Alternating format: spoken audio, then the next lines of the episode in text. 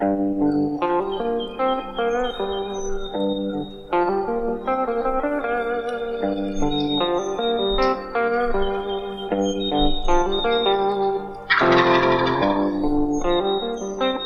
right, what's going on, everybody? Welcome back to another episode of the Spring Legion Podcast, powered by Rolling Thunder Game Calls. I'm your host, Hunter Farrior, joining you in person today with good buddy and co-host Austin Sills. I finally got back over uh, over into the home state of Mississippi for a little while to uh, do a little cram session of uh, packing, configuring, picking up some finely built shells by Sills here and his dad, Mr. Donald knocked it out of the park on those. We actually have a, a display instead of a shelf like we had at our last uh, outdoor expo. We attempted, or our last, but also our first. So we learned a lot on that one. Hopefully, this one will look a little better, a little more appealing to the eyes, and much more efficient as far as space goes. Because um, as of right now, we're sitting in here racking our brains on how we're going to get all this stuff up there and what all we're going to actually take.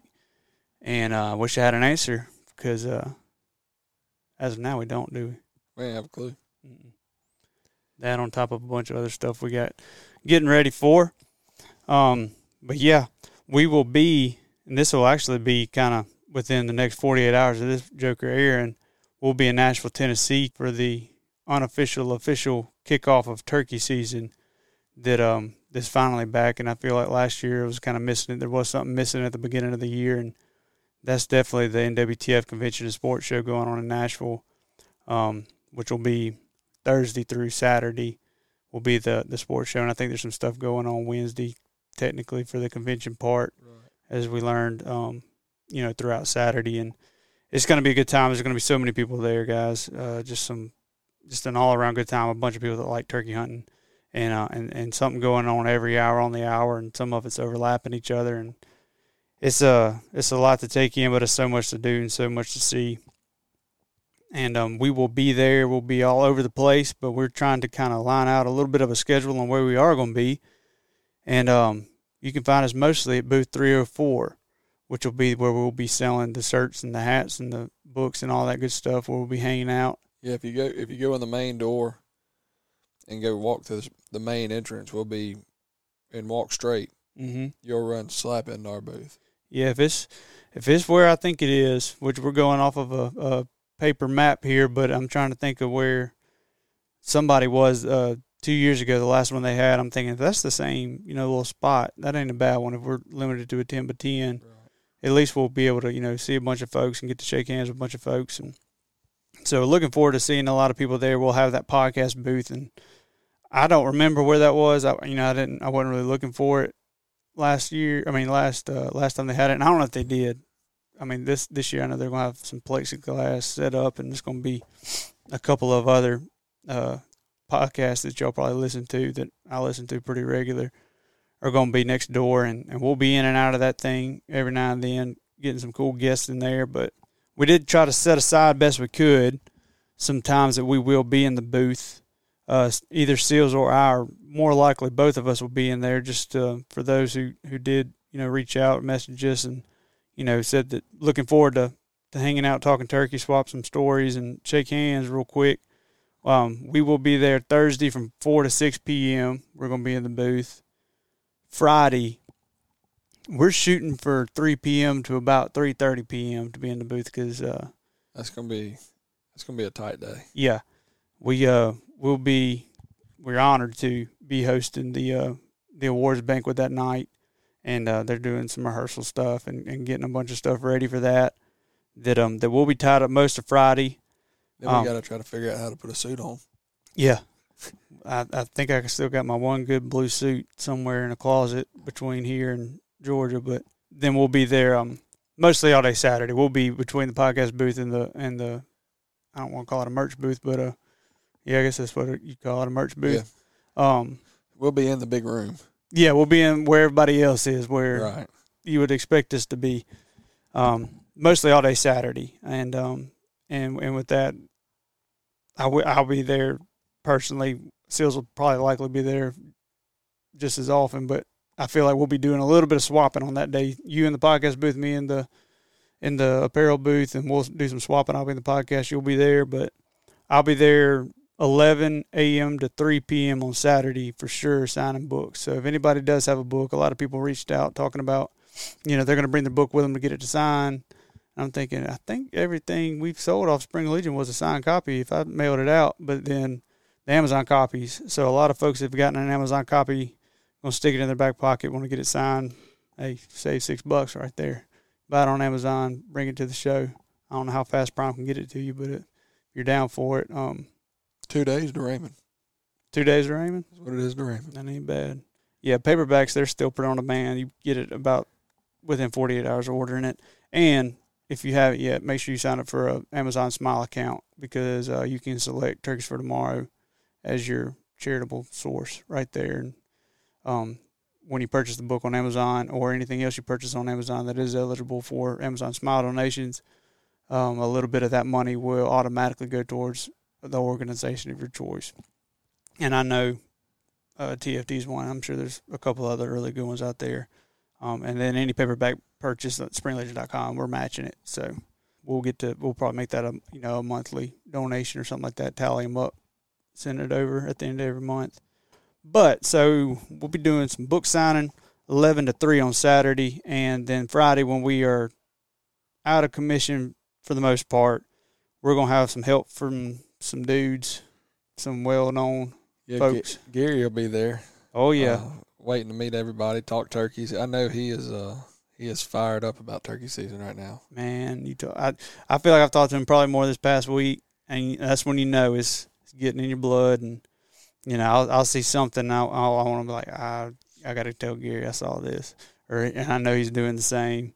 Just um, but he'll be there, and he's got a little something special that we're working on that we've been working on that I encourage everybody to come check out. Um, we're not going to spoil too much more than that, but um, it'll be at our booth, I believe, probably all three days, and um, and then for sure that Friday when they're kind of having to man everything, um, giving us a, a big hand, and, and it's much appreciated. He and partner of his with Muscadine Blood, Bloodline, uh, Brad, will be there helping out a whole lot. So Brad's actually the the guy that kind of handles a lot of their merchandise with with the band. So he's going to be a huge. He's probably going to teach us more than anything.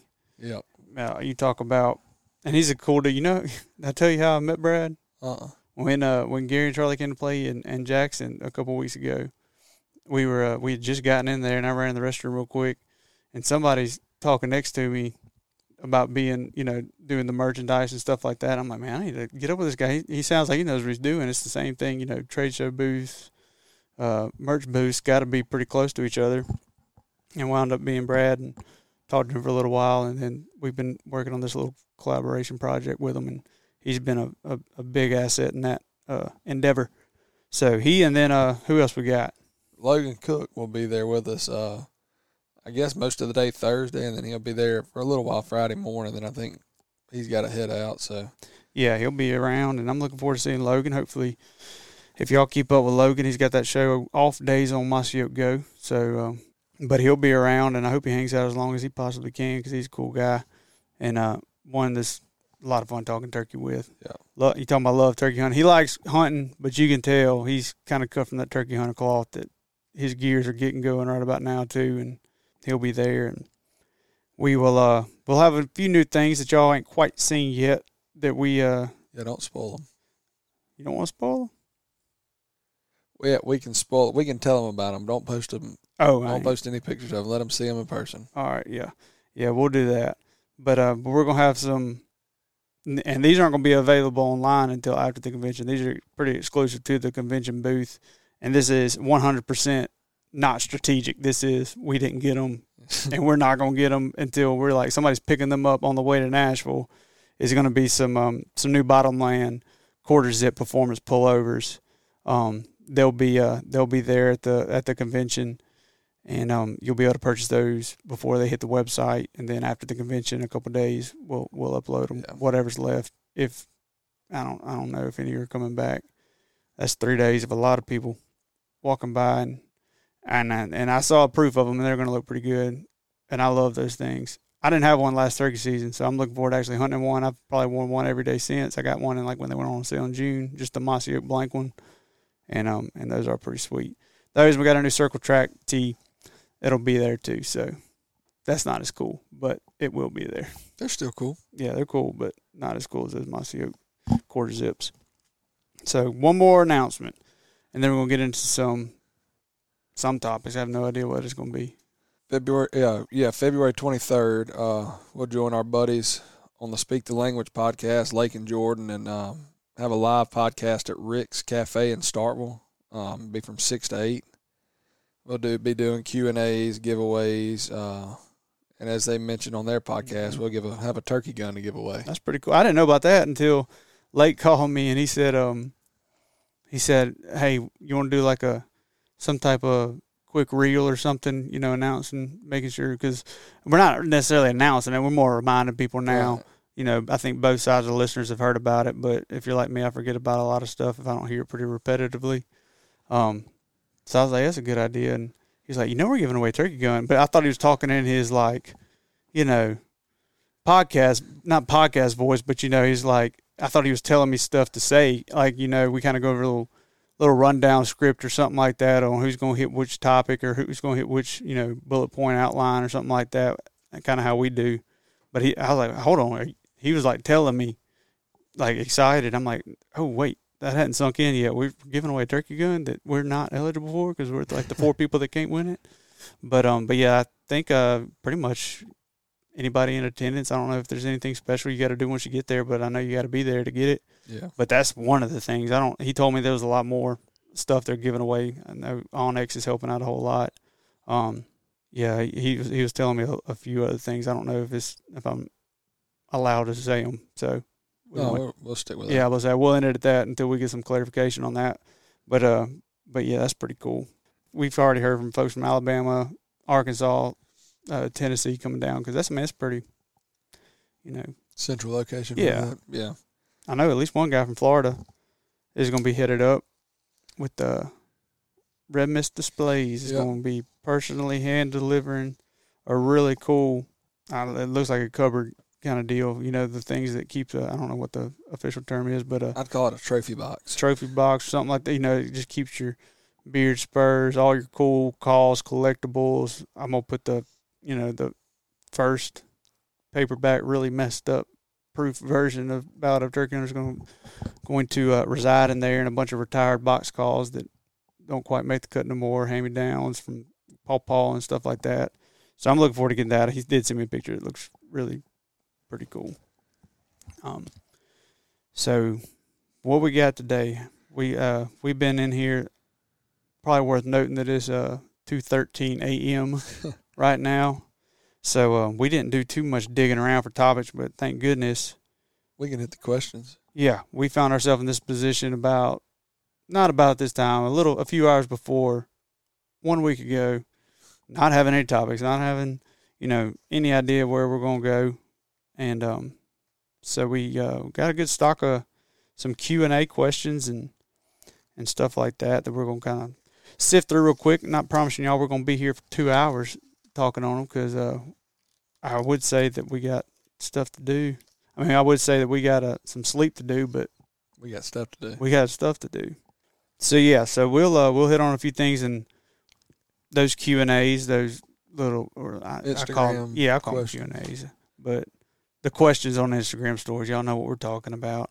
Um, that combined with um, if you haven't, we decided a while back to get us a TikTok. We wanted to find a way to stay in the now, I guess you'd say Stay in the fad. stay in the fad. Yeah, I feel like we are, we're, we're not old enough quite yet to say like we're illiterate to technology and, and things going on, but at the same time, I I still have a hard time thinking of TikTok and not thinking of like trending dances and stuff like that. You know, Yeah.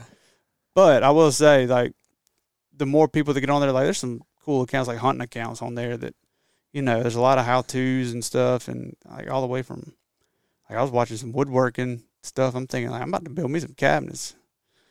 Got Yeah. some uh what like a bunch of like ecology kind of stuff and all that good stuff. But I don't all, know. all kind of fun DIY projects too. Oh yeah, that's how y'all built them shelves, ain't it? TikTok. No, I, I didn't give him much help on those, but Did you hold a flashlight? I held a flashlight and sometimes some screws. There you go. You get yelled at? Once or twice. Yep. I ain't never held a flashlight right my whole life. I still don't know how to hold one.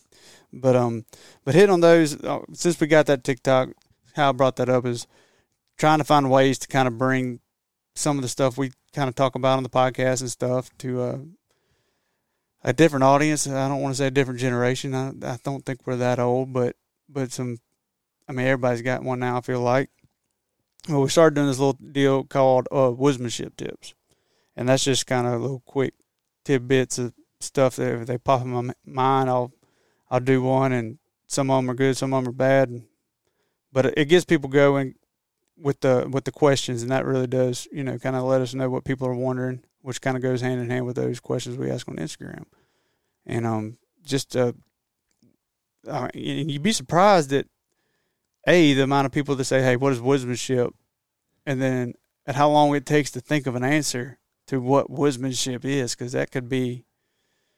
I mean, how do you put that into words? I was trying to think of it so long the other day, um, but I mean, in my mind, I mean, you tell me if you agree or disagree, but I think it's you know it's the ability to take what happened to you last year, you know, last season, what's happening to you, you know, when you were a kid, just noticing through observations, through experiences, through time spent in the woods, and being able to apply it to right now, and being able to apply next season, you know, when you're faced with a certain circumstance or a, a certain morning in the woods, and being able to capitalize on that intuition that you have, that kind of gut feeling you get in certain situations, and kind of just use that when it comes time to make decisions and how to get through woods and how to walk through briars, how to walk through a creek and not make a sound, and It's just constant learning. yeah, I mean that's how you gain it. I mean, woodsmanship is not a one thing. It's just a, I guess, I mean, it's just a combination of experience and and practice. You know, I've, I have figured out how to get through briars or, or loud quote unquote grasses and and shrubs and stuff quietly. Um, but I still make sounds, obviously. But and I and I didn't. It wasn't an instant. Hey, I figured this out. It was a, you know, or how to how to walk up a ridge the quietly, and then how to walk up a ridge most quietly is finding little drainages. You know that the leaves will, you know, ninety percent of the time will be wet, and if they're not, they've been washed away and there's dirt. You know, little things like that, and all the way down to understanding the concept of camouflage. Camouflage is not limited to a, a certain pattern, no matter which Right. brand or pattern it is. Camouflage is blending into your surroundings, and sometimes that camouflage is completely irrelevant. Sometimes that's, I mean, that's all you got. It's 100%. You're banking on that pattern blending you in perfectly because there's nothing else around you to blend you in, and knowing how to use a backdrop and how to use stuff in front of you. That's and that's I'm a big fan of bottomland because I mean, trees don't have. I mean, some trees obviously do, but trees are, are bark, and they're Right. gonna have stuff. And this is something my dad actually told me when I was a kid was, you know, if you're still and quiet, you can wear just gray or brown. It don't matter. You've got leaves in front of you. Don't forget about that. You know, you can like that's what I mean. I think bottom line, I think you're the base of the tree. You're gonna have little shrubs and stuff, stuff that's gonna be there anyway in front of that tree between you and the turkey is gonna block you all you need. At Don't least sit break you up enough at least. Exactly, just break up that silhouette, and I mean, so so don't sit there and, and try to finagle your way up into a rose bush on uh, in the middle of the woods, so you think you're covered. Which I do like to sit and cover now. I mean, when when it comes like if there's an opening, I don't like to be in that opening or in that road or lane or something. I like to have it going left to right more than anything.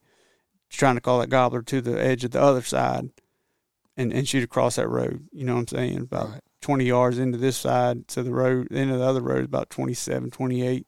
And then you got about four feet where you should have a pretty daggone clear shot if he doesn't come all the way because he's going to probably do exactly what you're doing. He's going to walk to where he doesn't have to walk into the open to see what's in the open. And so you want to sit not all the way in the open, but you can see what's in the open and then kind of account for that extra little bit there. And just a little, I mean, there's all kinds of stuff you can go into woodsmanship. I don't know if we got enough time to to go into them, but between that and Decoys. decoys was another big one. That was a big one. They a lot of people ask about decoys, and I can hear it now. Nobody likes to talk about not using decoys as much as folks who don't like using decoys, and they're right. Yep. But I did. Uh, I think that was the first woodsmanship tip that I wanted to get out there was the reason why I don't. You know, a lot of people take that and they run with it, or they hear they'd see that title and say, "All right, here we go." We got it's like public land hunters love making sure you know they hunt on public land. Yeah. You know, and this is all fun and games because I mean, I I fall, I, I'll do the same. I'll catch myself like, you know what, me saying that was on public land was really irrelevant. You know, during a story because I do hunt on private land a good bit too. I'll hunt wherever there's turkeys if, if I can get a hold of them or get permission. Um, but the decoy thing is, and, and I wrote the whole dang chapter on curiosity versus persuasion, but I didn't put decoys in the chapter. A lot of folks probably look right over that and don't know that whole chapter is about decoys. And, and, and honestly, the whole narrative behind it was that I was wrong in the assumption that only really good turkey hunters don't use decoys, and if you use decoy, you're not good enough to call a turkey in. You know, I mean, I pretty much flat out said that's what I used to think, but as I got older and got a little wiser and got a little more experience, I kind of realized that's probably not the reason why. I mean, that might there might be some correlation versus causation argument going on there, but when it and I'm referring to hen stationary stick in the ground decoys. I'm not talking about gobbler decoys or anything right now. Um, maybe one day, but but as far as decoys go, I don't use one because of the style I hunt, and that is, and I know some folks have already heard this spiel, but I'll make it short and sweet for those who haven't. Is that I hunt based off of bird's curiosity, and and some folks don't do that, and a lot of that's mostly dependent on the terrain I'm in, between swampy. Somehow there's swampy thickets in Mississippi. Have y'all ever been in a swampy Oh, yeah. thicket? It's kind of hard to explain, but it's really thick stuff, and it's also flooded half the time, and it don't make much sense. But hardwood stuff like that also as well. But there's not a lot of fields, there's not a lot of open areas where we tend to hunt. And um, just growing up, how I learned to turkey hunt was um was to position yourself to to curate that curiosity in the gobbler come to see where you're at. And and my point in saying that is, a toting a decoy around, whether it be in your vest or in your hand, is loud, is in the way. Somebody- sticks rattling. it gets on my nerves, especially when somebody else has one. I'm like, here we go. But I'm kind of kidding, not all the way. But I don't need one necessarily if you're going to use, not because I'm a better turkey hunter. I'm not saying I don't need one because I'm a better turkey hunter. I'm saying I don't need one because I'm trying to talk a gobbler into coming around a bend in the road, a brush pile, uh, coming over a ridge, coming over a little, you know, finger ridge or something like that, or coming around some type of structure in the woods that's kind of one of those woodsmanship, I guess you'd call it, but it's intuition on on having a feeling of if that turkey's right here at my eleven o'clock, and I get right here, what's something between me and him that I can kind of ease over one way or another and make sure I call to where he's gonna have to walk around that, and I'll get a shot, position that within thirty yards. You know, you kill a lot of turkeys doing that. Sometimes they they won't. Obviously, there's always that time and more times than not, I think regardless of however you go about turkey hunting, there's going to be more times you don't kill a turkey, and that's Oh, all right. Absolutely. You know, that's how it goes. That's all right. Um, it's just how I grew up hunting. I guess it's just and and having a decoy out there kind of cures all that curiosity by having it thirty yards in front of me, trying to call him in there, and he'll get in there on the other side of that barrier and hang up. Another 50 yards outside of the decoy, he'll hang Mhm. up. And then then then was fifty plus thirty, and that's that notorious eighty yard hang up stage. They get in and they'll sit there and gobble their head off, gobble their head off, gobble their head off. And there ain't much you can do then because you can't move around and like. And this is just because I like to move around, go backwards. You know, call down this holler or something like that, and try to make him walk. You know, over this ridge that I'm sitting on to look into that holler. And you can't really do that when you got the decoy because he's looking at it you might can't see the turkey, but I can guarantee you he's looking at that decoy, and that decoy by nature's design is supposed to walk to him. Yep. You know, so he's gonna sit there and like the fifteen other hens that morning did are supposed to walk to him, and he's gonna sit there and wait, just like he did. That decoy doesn't do it because it ain't got no legs. Yeah, he's just going to strut back and forth. Yep. Gobbling and waiting for you to come. And I'm sure some people are sitting out there thinking this. They will also do that if you don't have a decoy sometimes. But a lot of the times that I have ever been around somebody who has used one or I did use one, it's all. I feel like it was inevitable, and I don't think that's because necessarily coincidental or because I think that has a lot to do with how I call and when I try to move around and stuff. That starts not making sense when that decoy is not moving. So Right. it's, I'm saying it's clashing. I'm not saying they don't work because they do obviously work. I'm, I'd say more people use decoys than don't. I'm saying my style of moving around, calling down hollows, stuff like that. That's going to raise a. I don't know if Bird's got eyebrows, but it's going to raise an eyebrow or two whenever the the hen that he's been hearing is now two ridges over, and the hen he's been looking at ain't moved yet or called. You know, so it just gets in the way to me, and um and that's kind of my theory on it, and it has nothing to do with what makes a turkey hunter good or bad, but um but that's I mean that's just kind of my spill on decoys, and and I can see how they are. I don't I don't know I don't I don't like using the word effective because I mean they're all effective to a degree, and everything's ineffective to an extent. Um, just like every fair chase is fair to an extent. Turkeys don't have guns. Humans don't have wings. You know, I mean, there's always that. You got to have your your personal kind of lines you draw. Um, and as far as anything in respect goes, But yeah, on decoys too, though that that's probably my biggest turn off to a decoys, like you said, I've I've seen, and, and we've hunted together a lot. I put a decoy in my truck when turkey season starts, mm-hmm. and it probably does not come out of my truck until turkey season's over, and I take Mhm. it to hang it back up. But I've had way more turkeys get out there to that eighty yard mark, hundred yard mark, and you can watch them. yeah, You can sit there and watch them strut back and forth, and they will never break and come. And more times than not, when you have that situation without a decoy, even if you don't move, Mhm. which when I get, I'm more the, you're more the run and gun, move around. I'm more the patience. right, And more times than not, if you see a turkey hang up at 80 yards and he's strutting back and forth, and you don't have a decoy, mm-hmm. and you can just, you can throw your call behind you, just soft call, Mhm. throw your call behind you, and he's finally he will eventually. It's gonna take a The while. curiosity is going to eventually get him, and he's going to slip in. Now you may sit there an hour, an hour or so watching him, Mm-hmm. waiting, but more times than not, he's going to eventually, and he may not gobble, he may quit gobbling, Mhm. but he's going to eventually slip in and see what was going on. I think I want to say what book is that? The Wild Turkey and His Hunting. McIlhenny redid, or I don't know if he was original or the re-author. It's kind of weird how they they did that. Um, Jordan, I think, was the other author. Whichever one was the original one, I'm not positive, but someone finished the book and it was written. It's up there. I got like 10th Legion Old Pro. That's probably number three. Um, it's a it's a cool and it's a cool book it's it was written like in the, I think the late 1800s, but about turkeys, and it's so cool to see how they haven't changed a bit.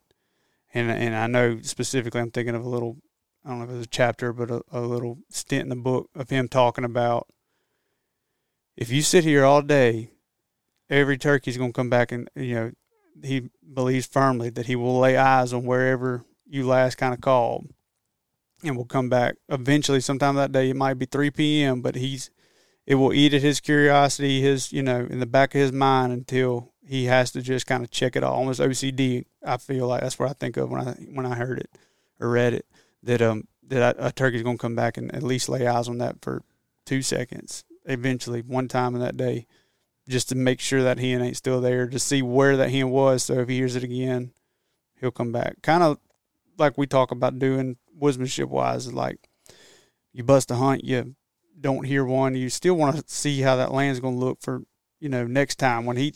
What made him hang up here? Was it this decoy? Was it a creek? Was it you know something? Uh, I've I've seen more times than not. me not knowing they cut a section of land and them hanging up for no reason because last year it looked fine, but they cut it and it's just a you know it's that edge you know they they'll hang up on those edges kind of like the, they'll uh, they'll get to the end of one of them whether the end of the woods or the end of the cutover but they won't go in the other Right. i watched one in tennessee this year with jay and tyler chambers up there he and we were calling it another turkey tyler was on the other side of us i don't think he knew this turkey was even here because he almost walked up he thought i think he thought he saw like when he walked up I had my mask on he was like uh-oh like i just bumped the turkey away from these guys jay was behind me a good bit because I, I came up to the top of a uh, I guess it was a ridge. It was just like a drop off down to a creek.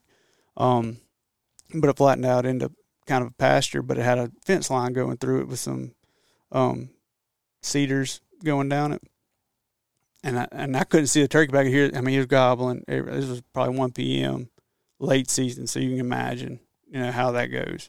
You get one fired at 1 p.m. late season, he's feeling it. Yeah. So he's gobbling every step of the way. You can almost draw a line where he was walking. And he got to that fence line. I said, I mean, I know he's, he's going to hit that quote unquote edge or barrier. He's going to come down and he's going to get to this spot. He's going to walk around this rock.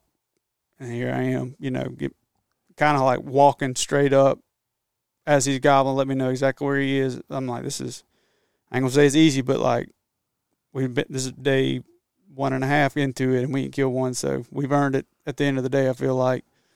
And he gets almost to that rock, but he never made it to that rock because of, I get frustrated thinking about it. The shadows stop. He walked in the shadow. Cause like when I went back and looked, I was like, why is he doing that? He'd walk on this side of the fence. It's like a fence, but it's like half of it's not really a fence. It's just like just a tree line. I'm sure a, tr- a fence used to be there or something, but it's just a line of trees. And he would walk down. He had to walk around the um kind of I don't know how he got. I guess I didn't see him, so I don't know how he got across the field or why that was okay. But he came down. He would walk on this side because the shadows were over here, and then they're they're bigger on this side. And he kind of walk around this side. He was kind of weaving in and out of them, and the shadows stopped for like I'm telling you about eight feet. It's just a tree. A tree had been cut down or something. I have no idea. He comes down, and there's just this eight foot strip of light. Nope. Would not, Wouldn't for the life of him, walk those eight feet to get back in the shadows and come around that rock. So, had I had a decoy in that situation, probably would have been a dead turkey. But now I know, you know, just through that experience, keep that in mind. Don't bank on this barrier if there's a barrier before that barrier. Right. You know, I mean, I still if I don't learn something next year that I didn't know the year before, that ain't a good turkey season. So I mean, I count that as a win. Just saying, just realizing firsthand that even in the style that I do hunt, banking on those physical barriers they walk around, you gotta you gotta make sure you get the first one that he's gonna come to. Because if he gets to that barrier and don't come around it, or doesn't come through it, I guess you'd say, might should have banked on that one. I guess. Yeah. I don't know how I would have in hindsight, but we'll see. But yes, that's, that's I guess that's my two cents on decoys, and I keep an open mind. I hear, I mean, I when it comes to filming hunts and stuff, I can see how big of a uh, asset they are to to helping out with that because it ain't easy filming turkeys. I've tried it, you know. Um, and then with with kids, totally see how they can benefit that. And there's I totally see folks, you know, just getting fired up about gobblers, you know, reacting to decoys, and you get that thirty seconds of just like kind of admiring a bird, strutting around it and stuff like that. It's just it don't it don't mesh well with kind of how I go about things, and that's just that's completely personal stuff, you know. Yeah, I mean, there's nothing wrong with a decoy. You know, I just saying we don't Yeah. prefer using them. Yeah, but to each their own, and I'm I'm always open to hear reasons why and why not. But I do like the word why in turkey hunting. Not that I just don't use them because I don't need them, or I just don't use them because never have, never will. Just hard headed. That's kind of that's what I was talking about. That whole chapter's explaining how I that changed. It didn't make me start using them, but it made me realize why I didn't. What's another one we got? A bird's temp. Um, checking a bird's temp. If um, if a bird goes cold, how do you raise his temp? That's Just, a, mhm. that's a another that, woodsmanship and temps. That's pretty easy to n- know what they're talking about, but hard to put into words. I guess you'd say. Um, but a bird's temp is this is in my mind. I get, I'm, everybody's got a little bit different, I'm sure, but their their figurative temperature on any given morning specific to that bird um, could be high, could be low, but there is, and in my mind, it's an all around temp too. Like the the woods temp is kind of what I kind of go off of, and then I've seen birds fire up on a all around low tip morning, and we're not talking Fahrenheit and Celsius. We're talking about vocalizations, um, the communication between the animals, mainly gobbling. Yeah. Really, not all the way, and I say not all the way because you can you can tell if a bird's not gobbling or if it's not a good gobbling day. This was one of them little woodsmanship tips we did, and a lot of people chimed in asking to elaborate on that a little more. Um, with songbirds, whether it be owls, crows, um, just tweety birds you see here everywhere, if they're not too fired up in the morning, and you can get out there 30 minutes before daylight, you're going to be hearing some type of something going on all the way down to, you know, hoot owls and whippoorwills, Yeah. stuff like that. You can you can get there, and I love getting there and, and getting out and kind of I like to you know drink coffee or something like that, get my stuff together, find my stuff most what I was about to say. Find it. find what I figure out what I have left or lost. Uh, about thirty minutes before daylight, or thirty minutes before I'd go try to, you know, start my little walk wherever I'm gonna go to try to listen. Um, sometimes that's thirty minutes before daylight. Sometimes that's two thirty in the morning. I don't know. But regardless, when you get out of the truck, you kind of start hearing those kind of nighttime birds. You're like, yeah, whatever it is is right tonight Be a good day. it's going to be right in the morning, and um, that's a good feeling. Uh, you step out of the truck and you hear hoot owls everywhere, and you start hearing crows everywhere and tweety birds. As much as I hate them kind of getting in the way of, of listening for a gobble, you know it's going to be a good day. The barometric pressure is right, which to me is, I say 30.3 to 31.1. For some reason, when I was 18, I, I wrote that down in a little notebook saying that when it was below that, I didn't hear much, and when it was above that, which I don't even remember it really getting above that, I just know that was the highest I probably ever wrote one down in my really inconsistent tally marks I'd write in some little paperback notebook I had in my truck. Just tried to stick in my vest as much as possible. I wish I knew where that was now. But I do remember those things was barometric pressure was having so much to do with it and the more you look it up and the more you research barometric pressure, there is data on it and it is pretty consistent with that higher range, the higher the better. Those humid, muggy mornings, you're not gonna hear a lot of turkeys, you're not gonna hear a lot of songbirds, you're not gonna hear a lot of tweety birds, crows, owls, all that stuff. But I say that to say this: save yourself some time on going in there and busting some gobblers for tomorrow's hunt when they are gobbling real good. You're going to approach that hunt to me a little differently than you would trying to listen for a gobble. If you know, though everything else is cutting up, everything's very active, and you're not hearing a gobble, they're probably in a turkey there to gobble, or something's keeping him from gobbling already. But if he ain't cutting up, nothing else is cutting up. That's not the time you go just trekking through and all kinds of stuff. To me, you want to you want to and my and this is how I think literally is when it when I'm slipping through and I don't know where a turkey is or I don't know if a turkey is around or especially them if it's raining if it's real humid or whatever and I'm out there hunting I in my mind there's a turkey within 100 yards at all times until I my butt's in a truck. I'm within 100 yards of a turkey and I treat it like that and I mean very disciplined on that. Like it's pouring down rain my face mask is on kind of deal. Just because you never know and and because they're they're not vocal, they're not gobbling at uh, a slam of a car door, or a train, or anything. They're not gobbling at a hen cackling. But I say that also, you want to match the bird's temp. That's kind of the rule of thumb. There is to match the bird's temp, match the hen's temp. You hear a bunch of hens cutting up, you're all right cut up. You know, listen to us, man. That's why God let them gobble. In my mind, is for you to hear it.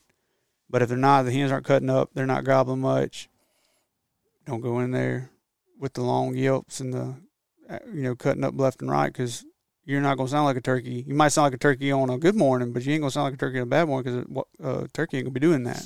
Right.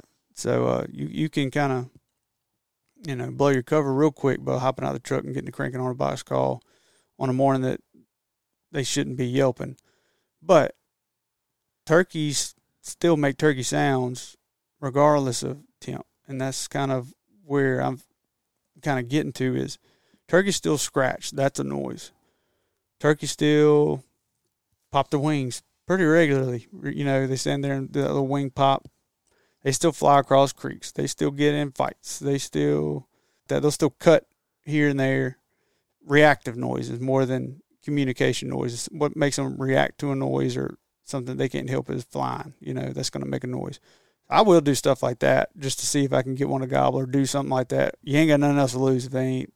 If you have no idea where they are, you ain't got nothing to lose by going to a creek and doing some wing flaps flying across a creek, something like that. You know, anything. Scratch find some good thick hardwoods. Where there's a bunch of acorns. Figure out where they might have already scratched a while back. Probably not that day before. I don't like going in and scratching around where they've just walked through scratching. But there's all kinds of stuff you can do regardless of, of the weather and and that's just kind of treat it like there's a turkey with, around you at all times. Turkeys still make noises when they're not gobbling. Oh um, yeah, and I mean, and then birds will get silent on you. So I mean, I treat that the same. Like I don't I don't just hop up and walk out if a bird's been silent. I treat it like he either left or I think that was the original question. It wasn't about them being silent in the morning. It was about them going silent. Yeah. I don't know how I got down that rabbit hole, but um, but yeah, when they go silent, I love that because I like to get silent back with them. Every now and then, I will try to see.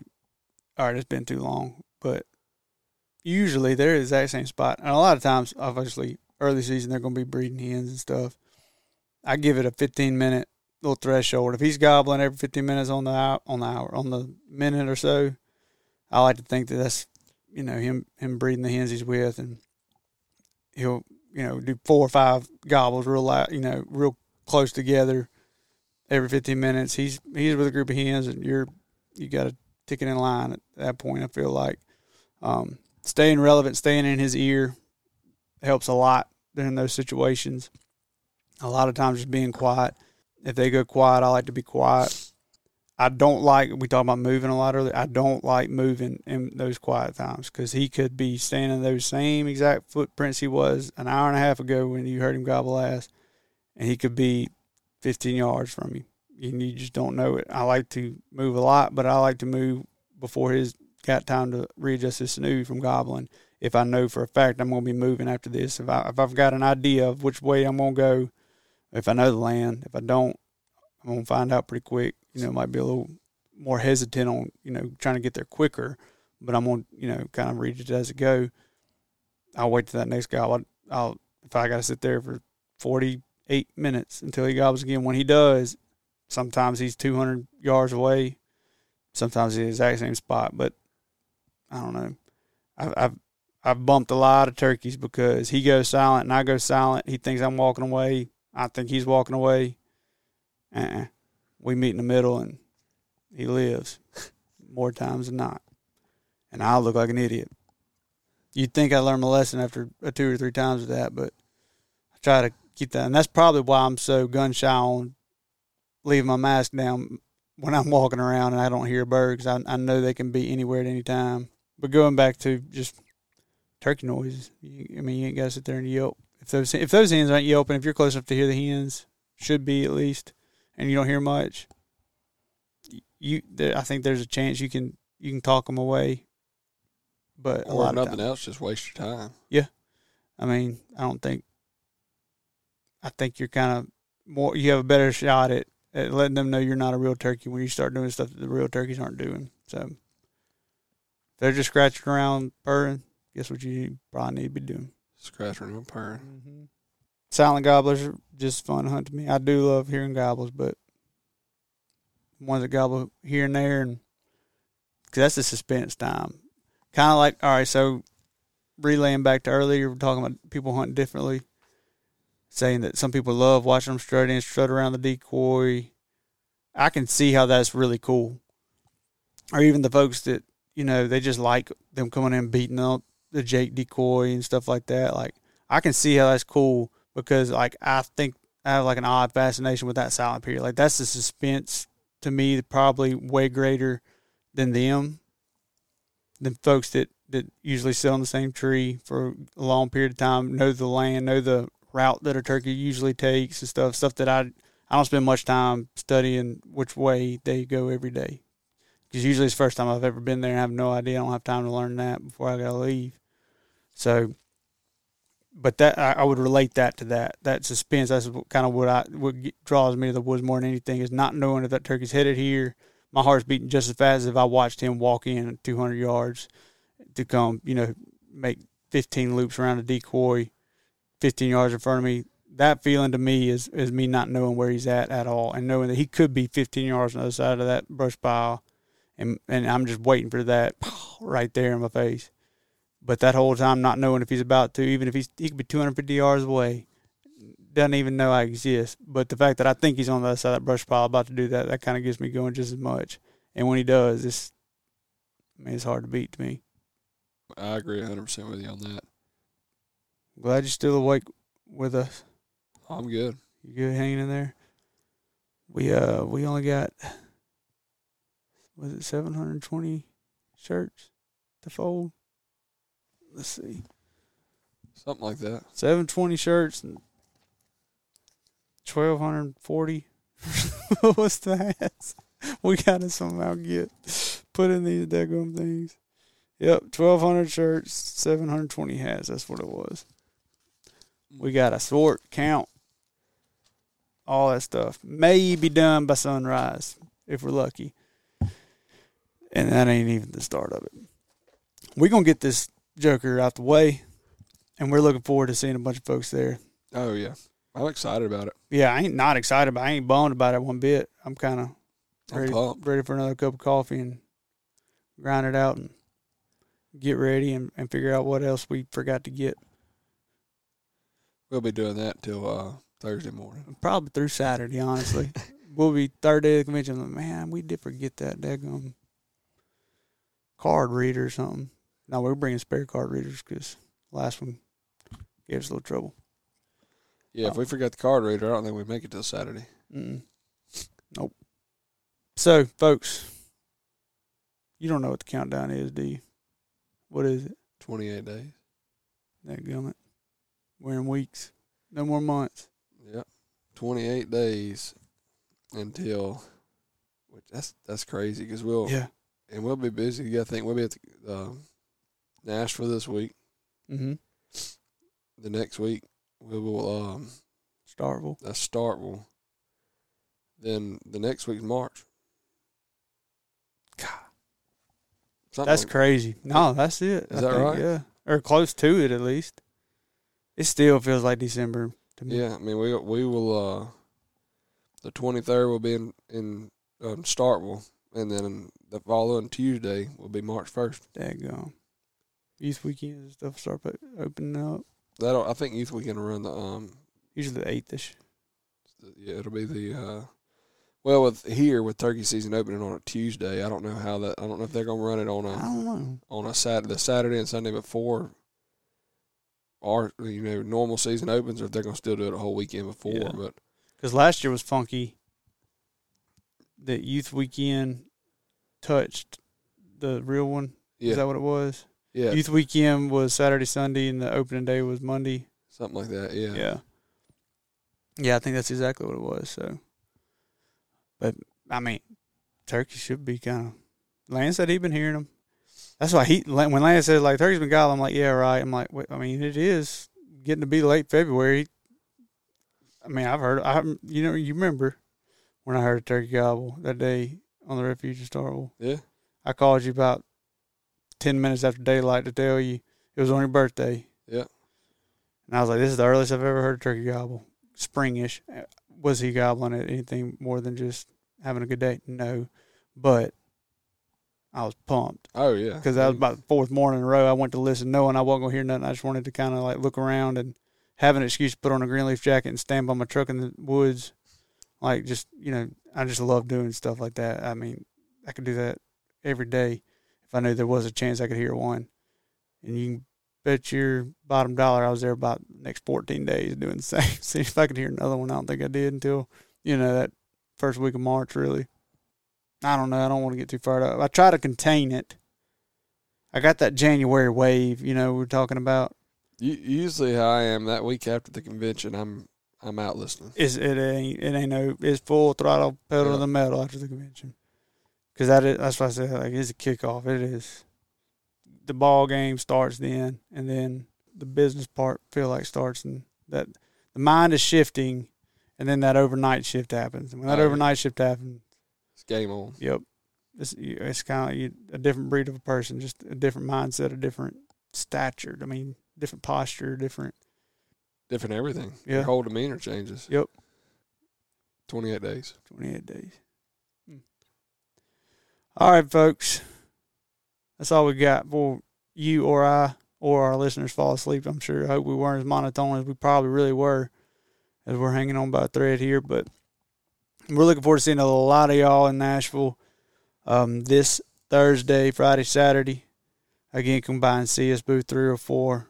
I don't think it's going to be hard to miss us, but we'll have some stuff up on the story and stuff follow along for the um, podcast stuff. We're going to be right there in a plexiglass room, clear, should be able to see us. Probably the ones, there, there'll be four there. Three of them will be talking on it. One of the booths will be sitting there trying to figure out how to plug all the stuff up. That's probably going to be us. That'll be us. Yep. That'll probably be us um, because uh, we're still winging it. It's the name of the game. Yep. And uh, we will see y'all there. Guys, we appreciate any reviews, any stars you can give us on uh, Spotify. Speaking of which, looked at Primos the other day. Lake and Jordan are kicking our butt in the star race. We ain't got a star race, but I was like, dadgummit, they got like hundred more than we do. So if you listen to this on Spotify, take a second, please. One star, five stars. I don't care how many stars, but Oh, five stars. I mean, I'm I'm down for as many as they'll let you. I think us. that's all they can. I think that's all they can select is five stars. Really? I don't think they can do four, three, two, or one. they're probably broken. Now that Yeah, they're that. Yeah. So, but nonetheless, we gotta we gotta step our game up if they're gonna be that far ahead of us on the ratings. So yeah, but regardless, we appreciate it. If you just want to spread the word, you ain't got to give us a star. I don't care. You just tell a friend about us, share an episode with them through text message. That's fine with me. You send us a DM, say what you'd like, didn't like, say some stuff you want us to cover. Tell us to stop covering. Yeah. we listening. But um, nonetheless, guys, we appreciate y'all listening in every week. Looking forward to uh seeing a lot of y'all, and looking forward to a lot of turkey hunting stories to come. Thanks again for listening to the Spring Legion podcast. We'll see y'all next time.